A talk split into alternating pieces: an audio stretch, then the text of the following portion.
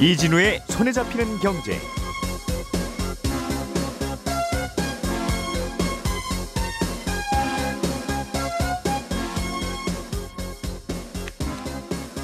안녕하십니까 이진우입니다.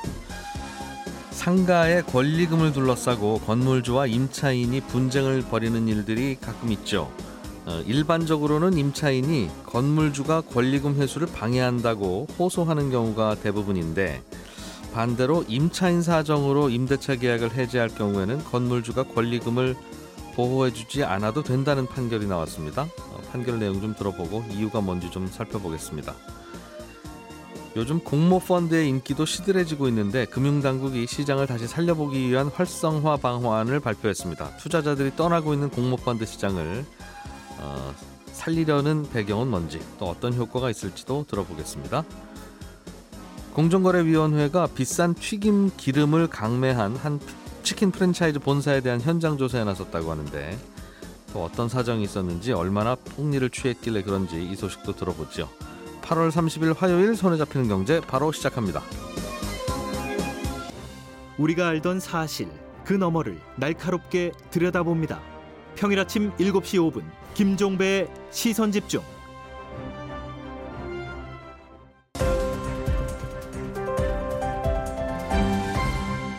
이진우의 손에 잡히는 경제. 예, 경제 뉴스를 깔끔하게 정리해드리는 시간. 오늘은 김현우 소장, 남국민 뉴스 큐레이터, 그리고 한국경제신문의 나수지 기자 세 분과 함께합니다. 어서 오세요. 네, 안녕하세요. 예, 김현우 소장님. 네. 어, 상가 세입자와 건물주 사이에 소송이 하나 있었던 모양인데, 네. 어, 세입자의 사정으로 임대차 계약이 해지됐을 경우에는 네.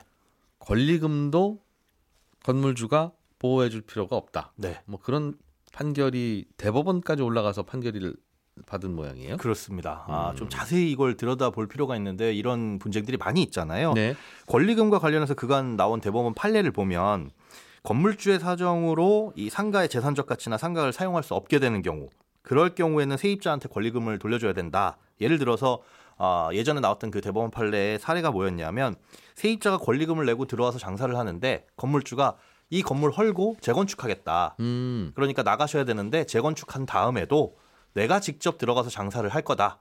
예. 그러니까 아예 이제 영구히 떠나셔라. 음. 라고 한 거죠. 예. 이 상황에서 그럼 세입자는 다른 세입자를 구해올 수도 없는 상황이고 그렇죠. 어쩔 수 없이 장사를 그만두고 나가는 것이기 때문에 음. 이런 특별한 사정이 있을 때는 어, 건물주, 그 상가 주인에게 예. 권리금에 대한 이 권리를 주장할 수 있다. 그리고 음. 그 건물주는 그걸 내줘야 된다라는 게 이제 대법원 판례가 있었어요. 네. 근데 이번 대법원 판결은 어, 상가 주인인 임대인이 임차인의 권리금을 보장해 주려면 좀 전에 말씀드린 그런 특별한 사정이 있어야 되는데 음. 요번 사안은 그런 특별한 사정이 있는지 없는지를 따져보지 않았다. 그러니까 그거 음. 다시 따져봐라 하고 어, 밑에 지방법원으로 다시 돌려보낸 겁니다. 음. 그러니까 건물자가 아닌 세입자의 사정으로 계약이 일단 해지가 됐고 예. 그 과정에서 권리금을 돌려줘야 할 만한 집주인이 돌려줘야 하는 특별한 이유를 찾기가 찾아보지도 않았다. 음. 밑에 하급심에서는 그러니까 건물주가 이 과정에서 특별하게 어떤 어, 건물주 사정 때문에 뭔가 세입자의 권리 행사에 방해가 된 여부를 알 수 없다. 그렇죠. 그걸 다루지 않았다는 거죠. 어, 재건축을 하려고 했든 어떤 이유든 그렇습니다. 이건 뭐 건물주가 좀 나가주세요 했든 여러 어, 아무런 개입을 하, 지 않은 건물주가 왜 빌, 어, 거- 권리금을 보장하느냐 예, 그런 식이죠. 그랬던 건가 봐요. 네. 사정을 조금만 좀 자세하게 알려주십시오. 이분은 왜 그럼 먼저 세입자 사정으로 해지하려고 했다는 게 무슨 상황이었습니까? 이게 좀 독특한데요. 상가 주인이 이 예. 신축된 아파트 내 단지를 분가 분양 받았습니다. 예. 그러니까 아직 지어지지 않은 거죠. 음. 임차인은 그 아직 지어지지 않은 상가를 보증금 3,500만 원 중에 10%인 350만 원 내고 계약을 한 거고 네. 여기에 이제 추가로 권리금 2천만 원을 임대인에게 상가 주인에게 줬습니다. 이른바 바닥 권리금이라고 그렇죠. 어, 앞선 세입자한테 바- 주는 게 아니라 네, 그게 일반적인데 그런 게 아니라 음, 임대인에게 집주인에게 바로 어, 상가 주인에게 바로 준 거죠. 보통 이 2천만 원은 나갈 때 돌려주는 게 아니라 나갈 때 다른 세입자. 그 후순위 다음 세입자에게 첫 번째 세입자가 받는 거죠. 그렇죠. 세입자들끼리 서로 주고받는. 맞습니다. 음. 그래서 다음 세입자를 구해 오는 걸 이제 방해하는 상가 주인이 뭐 종종 있었고 그런 것 때문에 분쟁이 많았는데 예. 그런데 이 임대차 계약에는 조금 특별한 조건이 몇 가지가 있어요. 음. 상가 주인 이 분양을 받았다고 했잖아요. 예. 상가 주인이 혹시나 이 계약 이후에 바뀌더라도 임대차 계약은 동일하게 유지가 된다. 동일 그- 조건으로 승계를 하겠다. 음. 음, 그런 대신에 계약금을 몇 배로 물어주더라도 이 계약은 해지할 수 없다.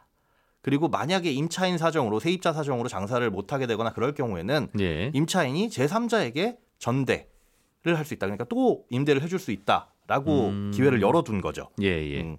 그런데 그러다가 원래 입점을 하기로 한 시기가 됐는데 임차인이 세입자가 입점을 입점을 하지 않고 보증금 잠금도 안 줬습니다. 음. 그 상태에서 나 계약금 포기할 테니까 350만 원 낸 거 포기할 테니까 예. 장사는 안 하고 대신 그 보증금 2천만 원 냈던 거는 돌려달라라고 음. 했는데 이제 건물주는 계약사항 위반이다라고 해서 거부를 했고 권리금도 돌려달라고 했, 는데 그렇습니다. 음. 그래서 이게 이제 에, 소송에 들어갔는데 1심과 2심에서는 임차인이 계약금을 포기하면서 계약을 파기하는 건 안 된다. 왜? 특이하게 계약금을 몇 배로 물더라도 이 계약은 해지할 수 없다라고 되어 있기 때문에 좀 특이한 조항이긴 한데 제 추측으로는 아마 그 상가가 지어지기는 지어졌는데 네. 동네가 활성화되지 않아서 아무도 안 다니는 그냥 상가만 있는 텅텅 빈. 그렇습니다. 그래서 그런 이 상가를- 보니까 예. 부동산 중개업이더라고요. 음. 그러니까 뭐가 들어와야 부동산 중개가 될 텐데 네. 말씀하신 대로 텅텅 비어 있으니까 아 이거 지금 들어가 봐야 월세만 내겠는데라고 판단을 하신 것 같아요. 차라리 그냥 보증금의 10%인 계약금 350만 원 포기하고 네. 이 계약 무, 무효해야 되겠다고 임차인은 생각하신 것 같고. 그렇죠. 그런데 거기에 특약 사항에 아무리 계약금을 많이 얹어주더라도 이 계약은 해지할 수 없고 정 네가 장사를 하기 싫으면 다른 다른 사람들 임차인을 구해와라라는 특약이 있었기 때문에 아마 이 건, 이 건물주도 분명히 이렇게 아무도 안 살 거니까 분명히 계약 해지하겠다고 하실 거다. 어, 그런 예 안전장치를 예상했나 봐요. 거죠. 예. 그런데 이제 1, 2심에서는 그래 계약은 포기할 수 없지만 파기할 수 없지만 어, 이에 대해서 권리금은 반환을 해줘야 된다라고 판단을 했거든요. 음. 음, 계약 파기는 안 되지만 권리금은 돌려줘라. 네. 시작도 안 했으니. 그런데 네. 대법원이 임차인이 스스로 입점을 거절을 했고 제3자한테 임대를 줄 수 있는 권리도 행사하지 않은 데다가 무엇보다 음. 중요한 건 건물주의 특별한 사정으로 이 재산적 가치를 양도하거나 정상적으로 임대를 못하도록 한 사정이 보이질 않는다. 네. 1, 2심에서는 이걸 안 다뤘다. 음. 그러니까 과거 판례에 상반되는 결과가 나왔으니 이걸 다시 다뤄라 라고 하면서 어, 원심 판결을 파기하고 지방법원으로 1심 법원으로 환송을 시킨 겁니다. 그렇군요. 앞으로는 그럼 어떻게 되는 겁니까? 아, 다시 변론을 거쳐서 재판을 하게 됩니다. 예. 아, 그런데 관건은 그 특별한 사정이 있는지 집주인이 돌려줘야 될 만한 그 상가 주인이 권리금을 돌려줘야만 하는 특별한 사정이 있는지 여부를 주장하고 이걸 세입자가 입증해야 되는데 음. 그걸 입증하지 못한다고 한다면은 결론적으로 권리금은 반환받지 못합니다. 예. 그러니까 결국은 이번 판례는 임대에게 임대인에게 그 상가 집 상가 주인에게 직접적으로 지급한 권리금이라고 하더라도 네. 이거는 보증금하고 동일한 성격으로 반드시 돌려받을 수 있는 성격의 음. 돈은 아니고 임대인의 사정으로 중도에 해지됐거나 그런 문제가 생기면 어, 손해배상을 청구할 수 있으나 음. 그런 게 아니라 그 특별한 사유가 임대인에게 있지 않으면 음. 어, 요구할 수 있는 것이 아니다라는 취지의 판결이라고 볼 수가 있겠습니다. 그러니까 통상적으로 주고 받기도 하는 관행인 이른바 바닥 권리금. 예, 음, 그 바- 바닥 권리금도 원래 그 세입자들끼리 주고받는 경우도 많은데 그렇죠. 아무튼 건물 처음으로 저거 제가 처음 장사하는 사람인데도 권리금을 내라고요? 좀 이상하게 상가 주인한테? 네. 그러나 아 싫으면 그럼 하지 마시고요. 네. 하는 이 부분에 대해서 뭐 그렇게 서로 합의됐으면 뭐 주고 받는 거 문제 없다고 인정한 거네요. 그렇습니다. 그렇군요. 또 이런 관행도 또 알아둬야 살다 보면 또 상가 주인이 될 수도 있고 또 상가 세입자가 될 수도 있고 사정은 다 생길 기 마련이니까 그렇죠. 알겠습니다. 나수지 기자님, 네. 음, 펀드 중에는 사모 펀드도 있고 공모 펀드도 있는데 네. 사모 펀드는 뭐 돈 많은 분들이 큰 돈 맡기는 거라고 알려져 있고 네. 공모 펀드는 뭐 내 돈 만 원이라도 펀드 가입할 수 있는 그런 건데 네, 이. 공모 펀드 시장을 정부가 좀 살려보려고 대책을 내놨군요. 네, 사실 공모 펀드 하면 2000년대 중반쯤에 뭐 브릭스 펀드다, 차이나 펀드다, 특히 적립식으로 투자하자라는 열풍이 불어서 한 번쯤은 가입해 보신 경험들이 있으실 것 같은데 예. 근데 요새는 그런 분위기가 없잖아요. 그러니까 실제로 숫자를 봐도 그 전성기 때보다 공모 펀드 가입한 그 운용 규모가 절반 정도로 줄어든 상태입니다. 음. 그래서 금융당국이 어, 이래선 안 되겠다. 좀 일반인들의 자산을 불릴 수 있는 도구가 공모펀드인데 좀 살려봐야겠다라고 해서 이번에 대책을 내놓은 건데요. 예. 어, 당국은 원인을 수익률이 부진해서 그렇고 운용 보수가 높아서 그렇다. 그래서 펀드 수익률이 마이너스가 나도 자산운용사가 보수를 꼬박꼬박 챙겨가니까 손해보는 게 없고 예. 그러니까 성과도 부진한 게 아니냐라고 짚었습니다. 음. 그래서 대책 중에 가장 눈에 띄는 게 두 가지인데요. 하나는 운용사가 앞으로 공모펀드를 만들면 자기 돈을 꼭 2억 원 이상을 투자를 해야 됩니다.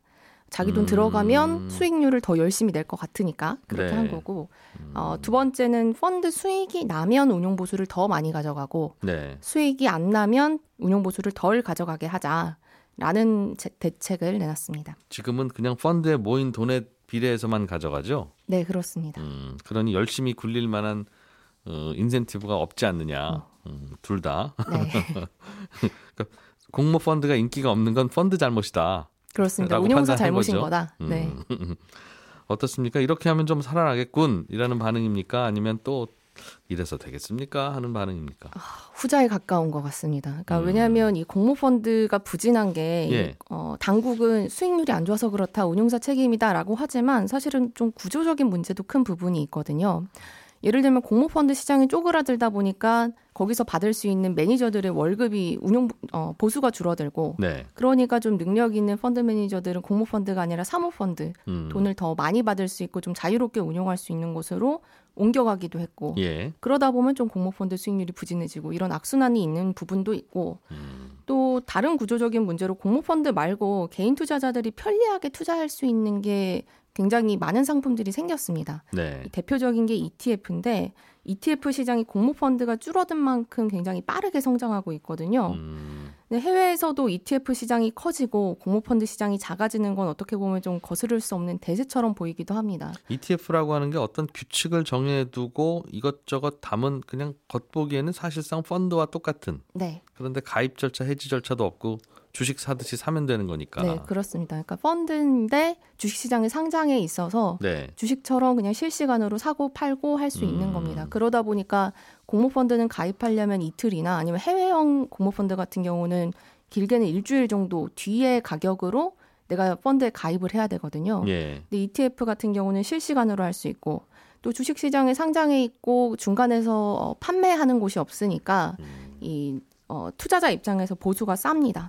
그러다 보니까 ETF 시장이 굉장히 커지고 있는 상황이고 또 예. 상품도 굉장히 다양합니다. 음. 처음에는 ETF 시장에서 뭐 정해진 규칙대로 어, 처음에 정한 주식만 담는 이런 ETF들이 많았다면 예. 지금은 우리가 일반적으로 생각하는 펀드 매니저가 굴려주는 어, 펀드가 주식시장에 상장해서 사고 팔 수 있는 그런 상품들도 나왔거든요. 뭐 active ETF 같은 거는 그냥 ETF 운용자가 어제 꿈 잘 꿔서 이런 종목이 떠오르면 그냥 넣어도 되는 뭐 이런 네, 그렇습니다. 거라면서요? 그러니까 예. 공모펀드랑 똑같은 거죠. 공모펀드도 음. 매니저가 있고 좀 좋아 보이는 거 이렇게 담아주고 이런 네. 것인데 그게 상장만 한.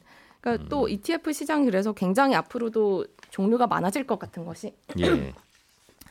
이번에 발표한 내용에는 ETF 규제를 좀 어, 푸는 내용도 있었습니다. 음. 예를 들면 지금은 ETF 만들 때 주식과 채권을 섞으려면 최소 주식 10개, 채권 10개 이렇게 담았어야 됐거든요. 네. 근데 앞으로는 종류 상관없이 10개만 담으면 됩니다. 음. 그러니까 주식 하나에 채권 9개 이렇게도 네. 가능합니다.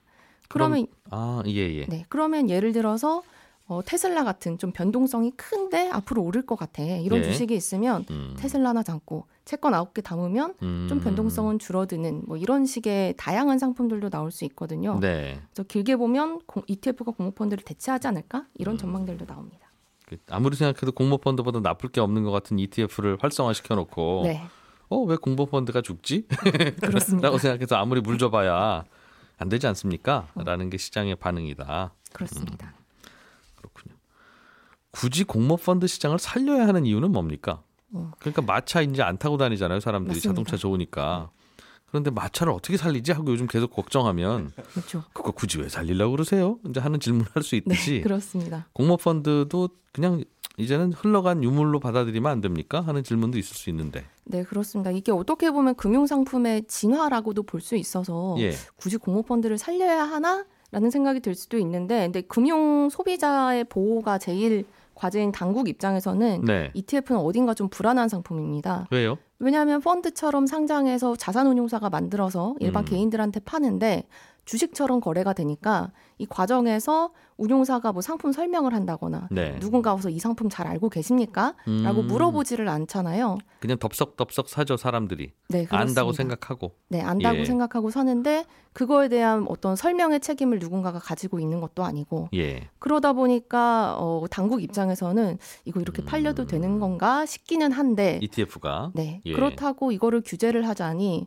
지금은 또 해외 시장 문턱이 굉장히 낮아져 있잖아요. 그러면 어, 만약에 국내 ETF 시장을 규제한다. 펀드 수준으로 어떤 교육을 받게 한다라고 하면 바로 미국 ETF만 사면 되는 거여서 네. 미국 ETF는 어떤 규제도 없으니까요. 예. 그래서 이런 규제를 하기가 어렵다 보니 아, 좀 찜찜하긴 하지만 공모펀드 시장을 그럼 살려보자라고 해서 이런 대안이 나오고 있으나 뾰족한 방법은 없는 것 같습니다. 나중에 펀드 수익률이 나빠졌을 때 항의를 해야 되는데 네. 소비자들은 뭐 그냥 그, 그래도 그런 항의를 할 수 있는 루트를 살려두고 싶은데 음. 당국 입장에서는 ETF만 활성화되면 이건 어디에 하- 화소연할 데가 없다 그런 얘기군요. 그렇습니다. 알겠습니다. 투자를 할 때는 그래서 본인이 잘 알고 투자를 해야 되는데 가끔씩은 또 다른 사람 설명 듣고 투자하는 경우들도 꽤 있어서 음, 또 보호 안 할 수도 없고 그런 고민이 좀 있다 이 말이군요. 알겠습니다. 다른 뉴스 하나 보죠. 어, 치킨 프랜차이즈가 폭리를 취하고 있는 것 같다라는 생각에 공정거래위원회가 조사에 들어갔다는 뉴스가 있네요. 네, 최근에 공정거래위원회가 BHC 본사에 대한 현장 조사를 했습니다. 예. 공정위는 이런 기, 기업이 담합이나 갑질 같은 걸 하고 있는 것 같으면 이런 불공정 거래를 하는지 조사할 권한이 있는데요.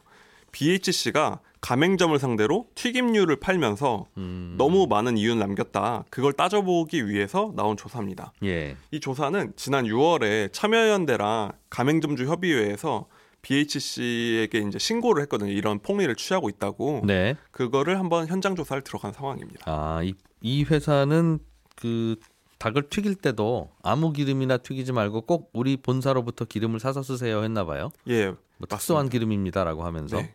그게 보통 시중에서 살 수 있는 식용유보다 얼마나 비싸냐 이게 관건일 것 같은데. 예. 그러니까 문제를 제기한 쪽에서는 예. BHC가 다른 업체 튀김류보다 한 적게는 33%, 많게는 60% 이상 비싸게 팔았다고 주장을 하는데요. 예. 그러니까 지금 다른 회사는 키로당 보통 한 3,500원에서 4,500원 정도 되는 걸 음. 팔고 있어요. 예. 튀김류를. 근데 BHC는 6,000원에 공급을 하고 있다는 겁니다. 네. 그러다 보니까 너무 비싸다. 다른데 식용유에 비싸 비해서 음. 이렇게 주장을 하는 겁니다. 예. 그러니까 다른데 식용유랑 뭐 특별한 차이가 있는 것도 아닌데 가격만 높이 받아서 본사의 배를 불리고 있다는 얘기고요. 음, 특히 최근에는 원자재 값이 워낙 많이 올랐잖아요. 예. 그러다 보니까 튀김류 가격을 지난해 10월에 대비해서는 현재 한 두 배 정도로 올린 상황이거든요. 음. 이 상승폭도 뭐 교- 경쟁사라고 할 수 있는 교촌이나 BBQ 이런 데보다 훨씬 높아서 점주들이 굉장히 불만이 많은 상황이라고 합니다. 음, 그런 논란이 있군요. 네. 그러면 길 건너 마트에 가면 식용유 파는데 그냥 그 식용유 사다가 튀기면 본사가 모르지 않나요? 이게 그렇게 하고 싶을 텐데 그러면 보통 업계에서 사입을 한다고 하거든요. 예. 사적으로 사서 쓰는 거라고 하는데 음. 가맹 사업법상 본사는 가맹점에 필수 품목을 사도록 강제를 할 수가 있어요. 예. 이게 왜 그러냐면 프란차, 프랜차이즈가 우리는 우리 동네에서 뭐 좋은 재료 사다 쓸게 음. 그렇게 하다 보면은 이게 프랜차이즈라는 건 맛이 통일성이 있어야 아, 되잖아요. 물론 그렇죠. 닭도 따로 사다 쓰고 기름도 따로 따다 쓰고 하면 간판 내리세요 하겠죠. 그렇죠. 예. 그렇게 하면 내용 증명도 보내고 가맹 계약을 해지할 수가 있다고 합니다. 법적으로도 음. 불법이 되고요. 예. 이런 이유로 프랜차이즈 운영에서 핵심이 되는 재료는 이제 본사가 사도록 할 수가 있는데 음. 이 본사 측은 이 조항에 따라서 이제 가맹점의 튀김류를 고가에 팔 수 있는 거죠. 네. 근데 문제를 제기한 쪽에서는 음. 사실상 다를 게 없는 기름인데 가격만 높여가지고 가맹점주들한테 돈을 많이 받아가는 거 아니냐. 이런 의혹이고 예. BHC 본사 쪽에서는 뭐라고 합니까? 그러니까 BH 쪽에서는 이건 같은 기름이 아니다. 음. 그러니까 어 야, 우리가 쓰는 기름 같은 경우 비타민 E 함, 함유량도 높고 네. 포화지방산도 낮은 좋은 기름이다. 음. 그러니까 꼭 이걸 써야지 우리의 그 정체성을 지킬 수 있다. 뭐 이런 요지라고 할 수 있겠죠. 네. 근데 실제로 많은 프랜차이즈들이 기름을 강조하면서 뭐 이렇게 음. 그런 홍보 수단으로도 쓰면서도 이런 특별함을 강조를 하거든요. 예. 그러다 보니까 여기서 비슷한 주장을 하고 있는 것 같습니다. 그렇군요. 참 논란이네요. 어. 그러니까 프랜차이즈 가맹의 본사는 본사도 먹고 살아야 되니까 네. 어딘가에서는 이익을 남겨야 되는데 제일 좋은 건 판매량이나 뭐 금액에 따라서 몇 퍼센트의 로얄티를 받는 건데 네, 맞습니다. 문제는 몇 마리나 팔았는지를 점주만 아니까 네. 본사는 몇 마리가 팔렸는지를 셀 수 있는 뭔가 다른 수단을 가지려고 하는 거 아니겠습니까? 맞습니다. 그러니까 닭, 닭을 꼭 우리한테서만 사, 사다 쓰셔야 됩니다라든가 기름을 사다 쓰셔야 되다라든가 그래서 커피숍에서는 그 이른바 그 커피숍에서 파는 컵 컵이죠. 컵 종이컵. 그걸로 센대요. 아, 어, 나 없는 동안 몇 개나 팔았는지. 본사도 알고 싶고 주인도 알고 싶은데 다른 방법이 없으니 컵을 따로 조용히, 조용히 만들어서 팔지는 않겠지 해서. 그래서 커피숍 가서 저 종이컵 하나만 주세요 하면 죄송합니다 못 드립니다 이거. 아, 아, 이제 그렇다는 건데 어, BHC라고 하는 컵 이 저 치킨 브- 브랜드가 요즘 성장도 빠르고 이익률도 많아서 음, 업계에서는 화제가 되고 있기는 하죠. BHC의 영업 이익률이 화제가 된 적이 있는데요. 예. 그러니까 2020년 기준 자료가 나와 있는데 이 회사 영업 이익률이 32.4%가 나온 거예요. 예. 매출 대비 영업 이익이 정말 높게 나온 건데 음, 경쟁사라고 할 수 있는 교촌 치킨 다섯 배 수준이고요. 이게 얼마나 높은 거냐면 아이폰을 만드는 애플의 영업이익률보다 높습니다. 그러니까 애플이 한 30% 정도 되기 때문에 예. 그보다 높은 영업이익률입니다. 음, 물론 기업은 경영을 잘해서 뭐 경영 효율화를 해서 마진을 많이 남기는 게 기업의 역할이긴 한데 요즘에 치킨 값에 대한 여론이 굉장히 안 좋잖아요. 음. 네. 당당 치킨 사례를 여러 번 언급한 것처럼 음, 그러다 보니까 이렇게 가격이 비싸진 이유는 본사가 너무 어, 많은 폭리를 취해서다. 네. 그러니까 우리 소비자들의 부담이 높아지지 않냐. 저 높은 영업이익률이 어디서 나왔겠냐. 음. 이런 불만들이 많은 겁니다. 여론상. 그렇기 때문에 어, 조- 공정위도 그런 조사를 하고 있다. 이렇게 해석을 하고 있는 거죠. 네. 치킨 업계가 이것저것 요즘 이슈가 많아요. 마트에서 싸게 파는 치킨 거 가지고도 또 이런저런 논란이 좀 있는 것 같고. 예. 그렇습니다. 2111번님이 방금 문자를 보내주셨는데 프- 요즘 프랜차이즈는 POS라고 해서 그 신용카드 단말기 그게 연동이 돼서 매출이랑 판매 수량이 다 확인이 가능합니다. 와 무섭다. 그리고 커피숍도 종이컵 사입하는 경우가 있어요. 옛날 얘기 하시네요라는 뉘앙스로 문자 보내주셨어요. 저희 청취자분들은 다 아시면서 들어요. 그러니까 뭐 경제 뉴스 모르셔서 듣는 게 아니라 다 아는데 오늘 오늘 나온 친구들 잘 알고 있나? 고맙습니다. 예. 음, 치킨 이야기는 더 할 게 없나 다 됐군요. 아, 근데 치킨 예. 업계가 요즘에 분위기가 안 좋은 걸 또 하나 읽을 수 있는 사례가 예. 어제 우리나라 이제 유명 치킨 프랜차이즈죠 BBQ 치킨의 음. 윤홍근 회장이자 창업자가 대- 대표 자리에서 물러났거든요. 네. 마침 어제 나온 뉴스여가지고 재밌게 음. 봤는데 이게 전문 경영인에게 넘기겠다는 취지인데 어, 이분이 워낙 치킨 업계에서 유명하신 분이기도 하고 사실 그 치킨 고가 논쟁을 촉발시킨 게 이분이 언론 인터뷰에서 음. 3만 원은 해야 한다고 얘기한 발언이 네. 민심에 불을 질렀거든요. 그러다 보니까 아, 요즘 분위기도 안 좋고 하다 보니까 이게 좀 그런 배경이 있지 않을까 이런 음. 해석도 나오고 있습니다. 그렇군요. 하나만 더 준비해 보죠. 어, 넷플릭스가 광고를 드디어 한다. 예. 뭐 이런 얘기도 화제가 되는 모양이네요. 예. 어, 블룸버그 보도인데요. 예. 넷플릭스가 올 하반기에 광고를 넣고 영상 중간에 네. 그 대신 요금제를 조금 가격을 낮춘 거를 준비하고 있다. 음. 일부 국가에서 시범을 하고 결과를 보고 전국에 전 세계에 반, 반영할 수 있는 상황인 겁니다. 예. 한 달에 내야 되는 돈을 좀 싸게 하되 네. 중간 중간 광고 나옵니다. 이해해 주세요. 이거죠? 예, 맞습니다. 음. 이게 얼마나 싸냐고 하면은 지금 미국 기준으로 제일 인기 있는 스탠더드 요금제가 15달러 정도인데 예, 한 달에. 이, 네. 이 광고 요금제는 7에서 9달러 정도. 음. 그러니까 한 절반 가격 정도로 싸지긴 하는 겁니다. 얼마나 광고가 자주 나오느냐에 따라서 다를 것 같은데. 이게 한 나- 지금 얘기가 나온 바로는 1시간짜리 영상에 앞에랑 중간 광고가 다 들어가는데 음. 4분 정도 4분 정도. 얘기를 하고 있다고 합니다. 그러니까 영화 한 편을 보시면 한 8분 정도는 광고를 보실 거다. 네. 미드 한 편을 보시면 뭐 4분 정도를 보실 거다. 음. 이렇게 예상하시면 될 것 같습니다. 보통 광고 하나 한 30초 하죠? 짧게 해도. 예. 4분이면 8개 봐야 된다는 거네요. 꽤 많이 나오는 것 같죠. 음, 극장 가서 그 정도는 보니까 그렇군요. 음, 알겠습니다. 예, 저는 여성시대 들으시고 나서 11시 5분에 손에 잡히는 경제 플러스에서 다시 한번 인사드리러 오겠습니다. 이진우였습니다. 고맙습니다.